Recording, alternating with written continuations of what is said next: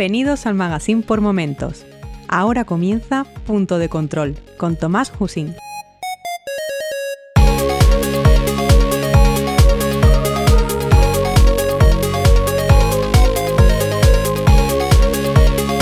Saludos y bienvenidos al episodio 25 de Punto de Control, un podcast sobre videojuegos, fantasía y ciencia ficción con el fin de compartir mi afición a estos géneros de una manera lo más amena posible. Mi nombre es Tomás y en este episodio vamos a hablar de Pac-Man, el mayor videojuego de la historia que cumple 40 años en este 2020 y que tiene a sus espaldas hasta una treintena de spin-offs oficiales, por no contar de centenares de copias y falsificaciones. Fue protagonista tras la caída de un gigante como Atari y también el primer videojuego en contar con una línea de merchandising personalizada, marcando un hito en la cultura popular de los 80. Es un icono para la historia del que todavía a día de hoy cientos de frikis y no tan frikis visten ropas con su efigie y compran todo tipo de gadgets celebrando su figura. Es Pac-Man el inolvidable Comecocos, el título, el mito, la saga que ha conseguido lo que no consiguieron Zeldas, Marios ni Sonics.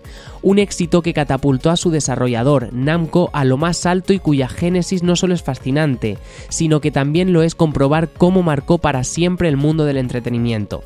Comenzamos.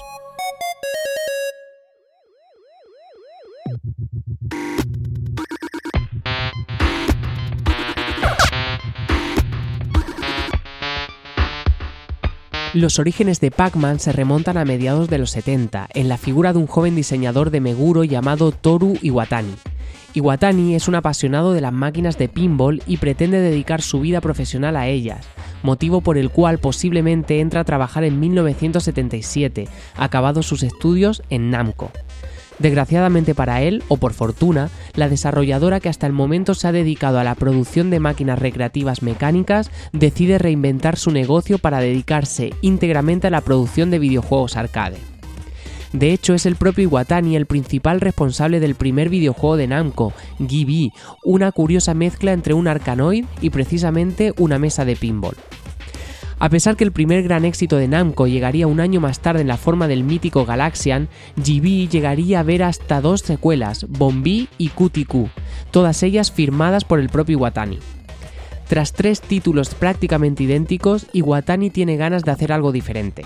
Además, está aborrecido de que todas las recreativas que hay en el mercado sean títulos violentos, llenos de monstruos, en lo que parece que el único objetivo claro sea matar sin sentido.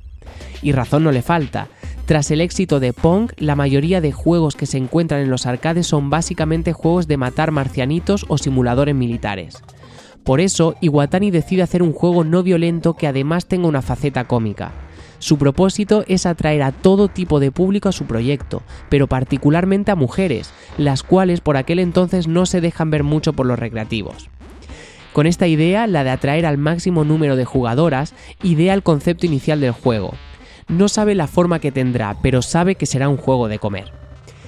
A mediados de 1979, Iwatani y su equipo de nueve personas empiezan a trabajar en el título, como decía, no muy seguros de qué forma final tomará su juego, avanzando poco a poco en su concepción. El primer concepto en nacer sería su protagonista, al que llamaría Pakuman, haciendo referencia a la onomatopeya japonesa de masticar, Paku Paku. Iwatani quería que su protagonista tuviera una forma muy sencilla, algo cuadrado rectangular, que recordase precisamente al ideograma japonés de boca, pero como dice la leyenda urbana, Pac-Man tomaría su forma definitiva durante una comida en el estudio. Iwatani cogió un trozo de pizza y el resto es historia. Los enemigos de Pac-Man serían los siguientes. Iwatani quería algo que no fueran los típicos extraterrestres y monstruos, quería algo de formas sencillas y monas, de vistosos colores, para atraer, como ya sabemos, a las jugadoras. Algo en la línea, como comentan algunas fuentes, de la serie Hello Kitty, pero adaptado a las limitaciones técnicas del momento. Así nacen las cuatro inolvidables fantasmas que persiguen incansablemente a Pac-Man, de colores rojo, rosa, cian y naranja, y que en Estados Unidos fueron bautizados como Blinky, Pinky, Inky y Clyde. El diseñador japonés no se limita a que los fantasmas vaguen aleatoriamente por el escenario, y para evitar que los fantasmas acaben persiguiendo a Pac-Man seguidos el uno del otro, idea una estrategia para cada uno. Pinky, por ejemplo, intenta emboscar al jugador, mientras que los movimientos de Inky son más irregulares. Después llegaría el laberinto. En el concepto original de Iwatani, Pac-Man se movía libremente en una superficie abierta con todos los alimentos repartidos a su alrededor. Creyendo que eso confundirá al jugador del propósito del juego, el equipo limita los movimientos del protagonista creando de paso el mítico laberinto. El resto de conceptos son consecuencia de todos estos aspectos de diseño, las 240 píldoras blancas, las superpíldoras que permitían comer a los fantasmas, y el bonus en forma de fruta, sin olvidar el mítico Waka Waka y todos los efectos de sonido obra de Toshio Kai un esquema inolvidable imitado hasta la saciedad, y como dijo en su día Christian Wilson, portavoz de Nintendo en los 80, los videojuegos no afectan a los niños. Si Pac-Man nos hubiera afectado de niños, estaríamos todos moviéndonos por habitaciones oscuras, tragando pastillas mágicas y escuchando música electrónica repetitiva. El equipo de Iwatani, que comenzó a trabajar en abril de 1979, tarda aproximadamente un año en estar completamente satisfechos con su proyecto mostrando el primer prototipo en mayo de 1980 los mandamases de Namco y el primer modelo al público en una exhibición a puerta cerrada en junio de ese mismo año. Y es un mes más tarde, en julio de 1980, cuando, por fin, se empieza a comercializar en Japón y casi simultáneamente en Estados Unidos bajo el amparo de Midway.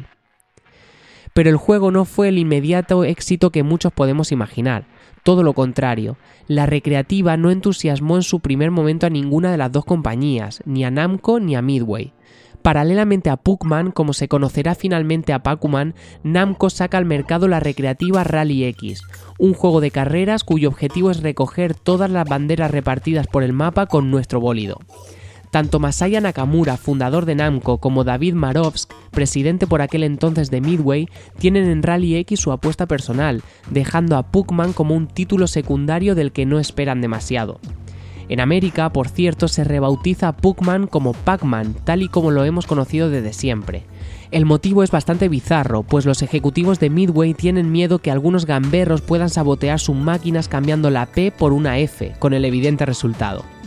No culpo ni a Nakamura ni a Marovsk por no demostrar demasiada confianza en el juego de Iwatani. Hay que comprender que en aquel momento, a principios de los 80, el puzzle como género no tenía demasiada tirada. Algunos títulos como el Gotcha de Atari o el Cat and Mouse de Magnavox Odyssey ya habían apostado por el concepto de recorrer un laberinto sin demasiado éxito.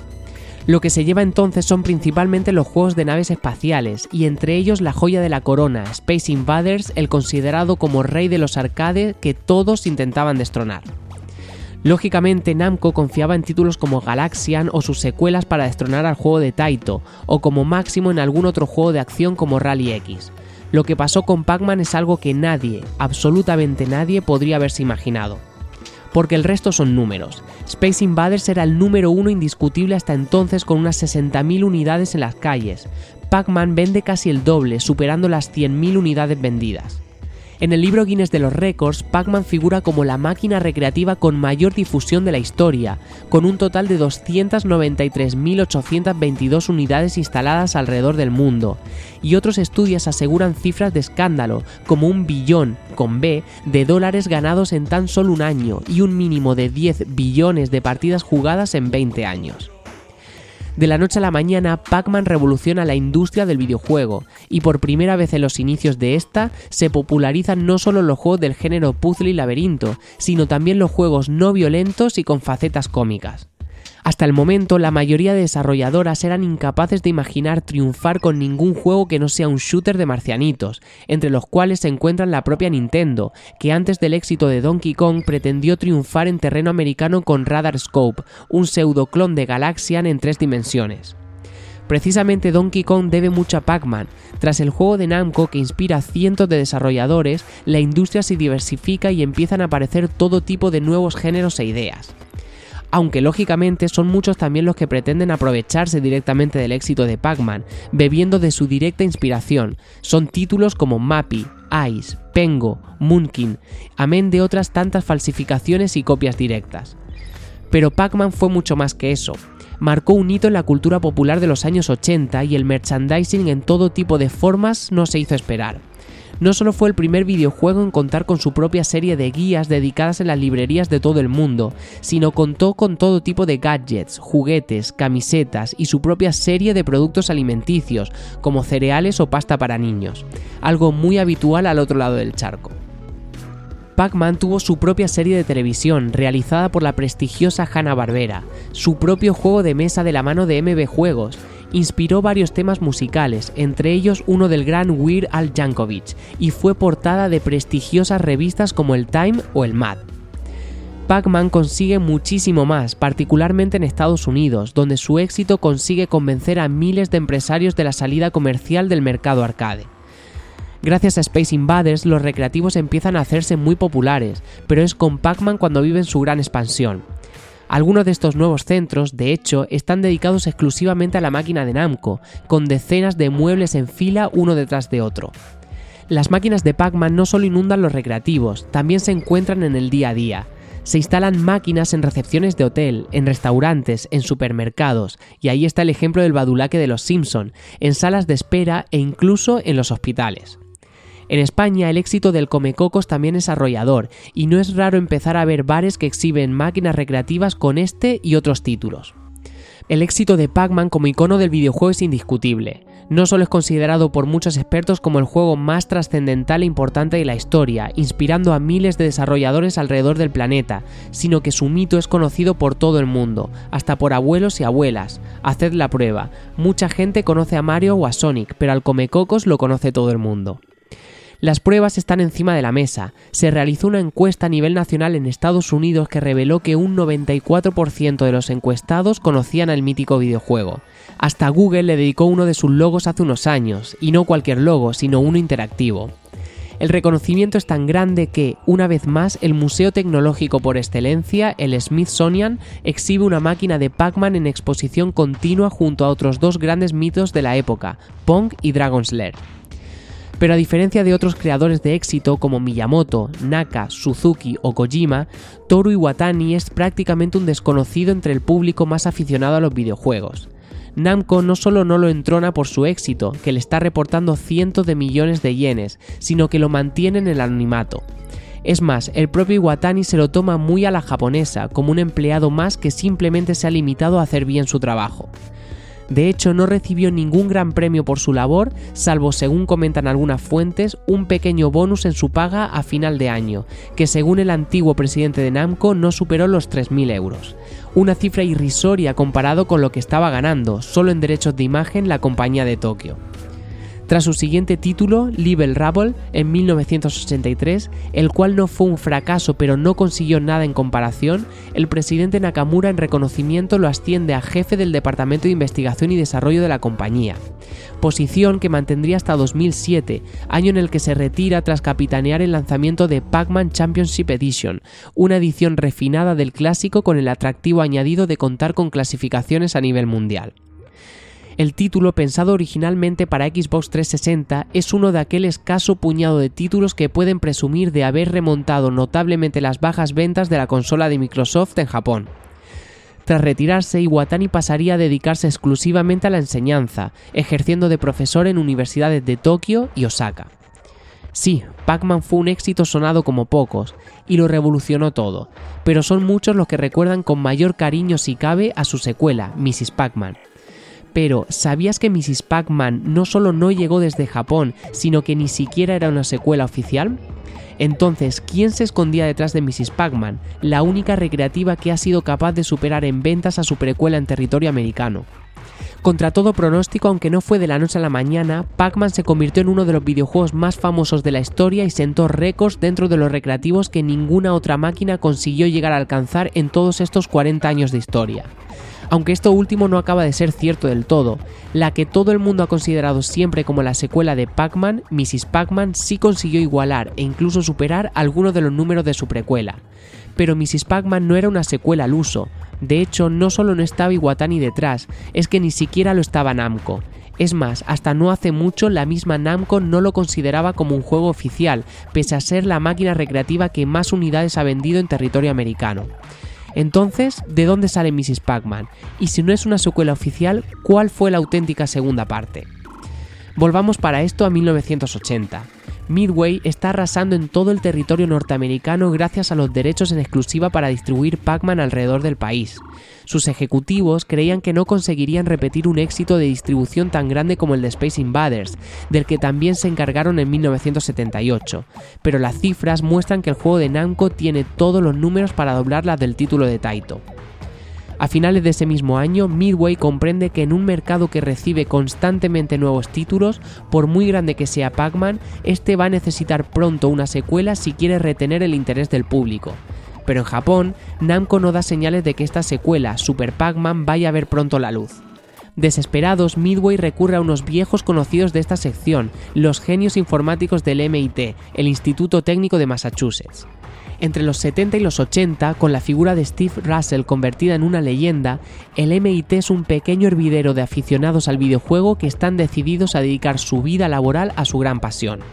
De entre ellos, un grupo dirigido principalmente por Kevin Curran y Doug McRae invierten sus ahorros en crear su propia empresa dedicada a la distribución y mantenimiento de pinballs y recreativas, en la línea de los orígenes de Atari. De hecho, con mucho esfuerzo, Curran y McRae adquieren tres máquinas de Missile Command, el simulador de guerra de Atari que tanto éxito tuvo en Estados Unidos. Los beneficios de los locales en que las instalaban no tardan en llegar y durante algunos meses el negocio va viento en popa. Desgraciadamente, como cualquier videojuego, Missile Command empieza a pasar de moda. Curran, McRae y todos sus colaboradores toman entonces la decisión de crear su propia línea de videojuegos, pero en vez de crear nuevos títulos, su propósito es mejorar los ya existentes. Mejorar un juego existente, efectivamente. Su idea es tomar sus máquinas de Missile Command que empiezan a criar polvo y mejorarlas para revitalizar el negocio. Todo esto lo consiguen naturalmente mediante ingeniería inversa, obteniendo el código original del juego y retocándolo para conseguir mejoras que a su juicio mejoran sustancialmente el original. A esos Missile Command renovados con nuevos enemigos y mayor dificultad los rebautizan como Super Missile Attack y la idea demuestra ser un éxito, recuperando sus máquinas el interés del público. Es tal el éxito que los chicos del MIT deciden desarrollar un sencillo kit de actualización para que cualquier persona que tenga un Missile Command pueda actualizarse a Super Missile Attack el mismo. Dicho kit no le cuesta desarrollarlo más de 30 dólares, pero lo venden a 300, y aún así los chicos del MIT, ahora rebautizados como la empresa General Computer Corporation, GCC, se hinchan a vender unidades. Atari, naturalmente, todo esto no le hizo mucha gracia y la demanda no tardaría en llegar. Pero Casar, haciendo uso por una vez de su buen juicio, consigue llegar a un pacto con los chicos del GCC, firmando para que desarrollen algunos juegos en exclusiva para Atari 2600 como Quantum o Food Fight. Para evitar que sigan trasteando con máquinas ajenas, Casar les obliga a firmar un contrato en que aseguran que no modificarán ninguna recreativa más sin permiso expreso de su fabricante. Los abogados de Atari creían que nadie en su sano juicio permitiría que trasteasen con sus máquinas, pero se equivocaban. Alguien estaba dispuesto, y ese alguien era Midway. A espaldas de Atari, el GCC ha seguido trabajando en su siguiente kit de actualización, un kit para mejorar el juego más famoso del momento, Pac-Man. Y la primera versión la presentan a David El cual llevaba meses esperando recibir noticias de la prometida secuela de Pac-Man desde Japón. Oliéndose el negocio de su vida, Marovsk no solo decide negociar con los programadores, sino que va más allá, preguntándoles para qué centrarse en una actualización pudiendo trabajar directamente en una secuela. En el kit original de Pac-Man presentado a Marovsk, titulado Crazy Otto, aparecen algunas mejoras que serán desestimadas rápidamente por Midway, como que Pac-Man y los fantasmas de repente tenían patitas. Ante el reto de modificar el sprite principal y en un arranque de originalidad, el GCC cambian al protagonista por una versión femenina, la que tras varios cambios de nombre, como Pac-Woman, acaba siendo bautizada para la posteridad como Miss Pac-Man. El personaje es presentado, obviamente, como la mujer de Pac-Man e incluso durante los intermedios se presenta a su supuesto hijo, siguiendo la línea cómica del título original. ¿Y qué acabó aportando Miss Pac-Man frente a la precuela? Pues un montón de novedades y refinamientos variados. Para empezar, se añaden tres nuevos laberintos al original, cada uno con sus propios colores, dando mucha más variedad al título. Los bonus en forma de fruta pueden aparecer en cualquier punta de la pantalla, y los fantasmas son ahora muchísimo más inteligentes, siendo mucho más difícil engañarlos. El famoso bug de la pantalla 256, ya que estamos, no solo no es solucionado, sino que la chapucilla del GCC añade nuevos bugs al juego, lo que convierte todo un milagro el llegar hasta el susodicho nivel. La jugada Midway le sale redonda porque el GCC se ha limitado, como hizo con Missile Command, a desarrollar un kit de actualización. Así, Midway puede seguir fabricando las máquinas originales de Pac-Man, cuyo coste de fabricación les es mínimo, aplicarles a posteriori la actualización y pintar el mueble con otros colores. La aparición de Miss Pac-Man al mercado no podía ser más sonada. En el cenit de popularidad de Pac-Man aparece una nueva versión con muchos de sus problemas solucionados y con notables mejoras. El público lo recibió exultantemente y los números lo demuestran.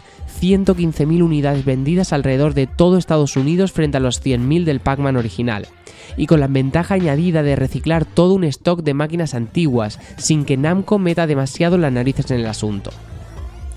McRae asegura que Nakamura, el presidente de Namco, sabía de la operación e incluso colaboró en cierta medida, pero otras fuentes lo ponen en duda, especialmente sabiendo que ambas compañías romperían sus relaciones pocos años más tarde. Aparentemente Namco nunca montó ningún pollo legal ni mediático respecto al lanzamiento de Miss Pac-Man. De hecho, Namco pareció ignorar deliberadamente su existencia hasta hace algunos años, cuando añadió el juego al tercer volumen de su saga Namco Museum y es que, aunque los derechos del juego pertenecían a Midway, estos acabaron por cederlo voluntariamente a la compañía nipona temeroso de una posible demanda, pero eso no impidió a Midway seguir trabajando en sus propias secuelas sin la participación de Namco. En 1982 y 83, Midway saca al mercado su tercera y cuarta entrega no oficiales, Pac-Man Plus, que no es más que el Pac-Man original con alguna mejora poco destacable, y Junior Pac-Man, esta vez centrado en el hijo de los Pac-Man, con nuevos laberintos mucho más grandes y algunas mejoras jugables. Otro detalle anecdótico es que esta secuela fue desarrollada íntegramente por Midway sin ayuda del GCC, los cuales denunciaron a la distribuidora por considerarse los creadores del hijo de los Pac-Man. Por aquel entonces el GCC ya había dejado el negocio de los videojuegos para dedicarse a la fabricación de impresoras láser, negocio en el que sigue operando en la actualidad. A diferencia de Miss Pac-Man, Namco sigue sin reconocer la existencia de Junior Pac-Man, ni de Pac-Man Plus, obviándolo de la cronología oficial del personaje pero Midway no se detuvo ahí y siguió explotando la imagen de la creación de Iwatani con títulos como Profesor Pac-Man, un juego de puzzles que usaba la figura de Pac-Man como guía, y un par de híbridos entre pinball y videojuegos llamados como Mr. y Mrs. Pac-Man y Baby Pac-Man. Todos estos, insisto, fueron desarrollados sin el visto bueno de Namco. Estas son las secuelas no oficiales, pero ¿cuáles fueron entonces las oficiales? Como he mencionado, Super Pac-Man fue la secuela oficial, que a diferencia de las de Midway cambió drásticamente la forma de jugar del título. En Super Pac-Man el objetivo es encontrar llaves que abran las habitaciones donde se esconden las píldoras, esta vez en forma de frutas, y su principal novedad consistía en la inclusión de una nueva super píldora que convertía a Pac-Man en Super Pac-Man, con el doble de tamaño e invulnerable por completo. A Super Pac-Man le seguiría Pac-Man Pal, otra vuelca de tuerca del original con un Pac-Man capaz de disparar rayos para eliminar a sus enemigos y un nuevo fantasma que nos ayudaba en vez de perseguirnos con malas intenciones pero los éxitos que devolvieron a Pac-Man a la palestra fueron Pac-Land y más tarde Pac-Mania. El primero dejaba a un lado la fórmula de toda la vida para ofrecer uno de los primeros plataformeros de scroll lateral de la historia, un año antes que Super Mario Bros.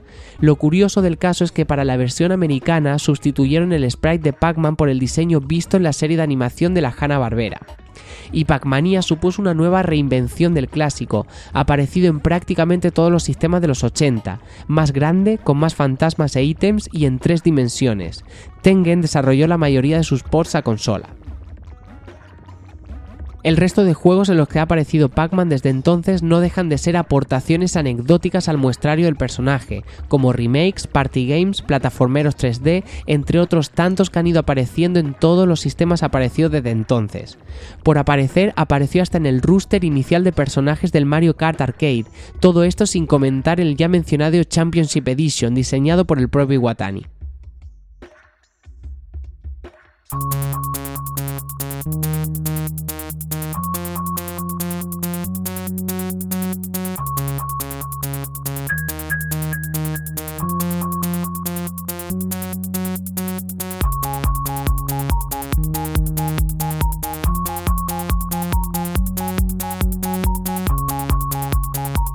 Y hasta aquí este breve resumen del origen y evolución de Pac-Man, desde el humilde proyecto de un joven diseñador japonés que apenas bebió del éxito obtenido, pasando por unos chavales que se dedicaron a trastear sus secretos, hasta un icono que ha trascendido todo tipo de fronteras. Ningún otro juego ha conseguido superar sus récords en los recreativos de todo el mundo, y el cariño que guardamos de esas partidas no podrá olvidarse nunca. Cierto es que los recreativos ya no son lo que eran y que están condenados a la extinción, lo que convierte a Pac-Man en el máximo exponente y representativo de una edad de oro, una edad mágica que no volverá a repetirse. Nosotros llegamos al final del episodio y no puedo irme sin agradecer el tiempo que habéis dedicado a escucharlo. Podéis poneros en contacto conmigo para hacerme llegar vuestros comentarios por Twitter. Soy Tomás HV y si queréis podéis dejar una reseña sobre el podcast en iTunes o en iVoox. Punto de Control colabora con el magazine por momentos y os animo a escuchar el resto de programas que conforman el magazine. Seguro que vais a encontrar alguno que os guste. Nosotros volveremos el próximo mes. Hasta entonces, cuidaos mucho, un saludo y que tengáis unas estupendas semanas por delante. Hasta pronto.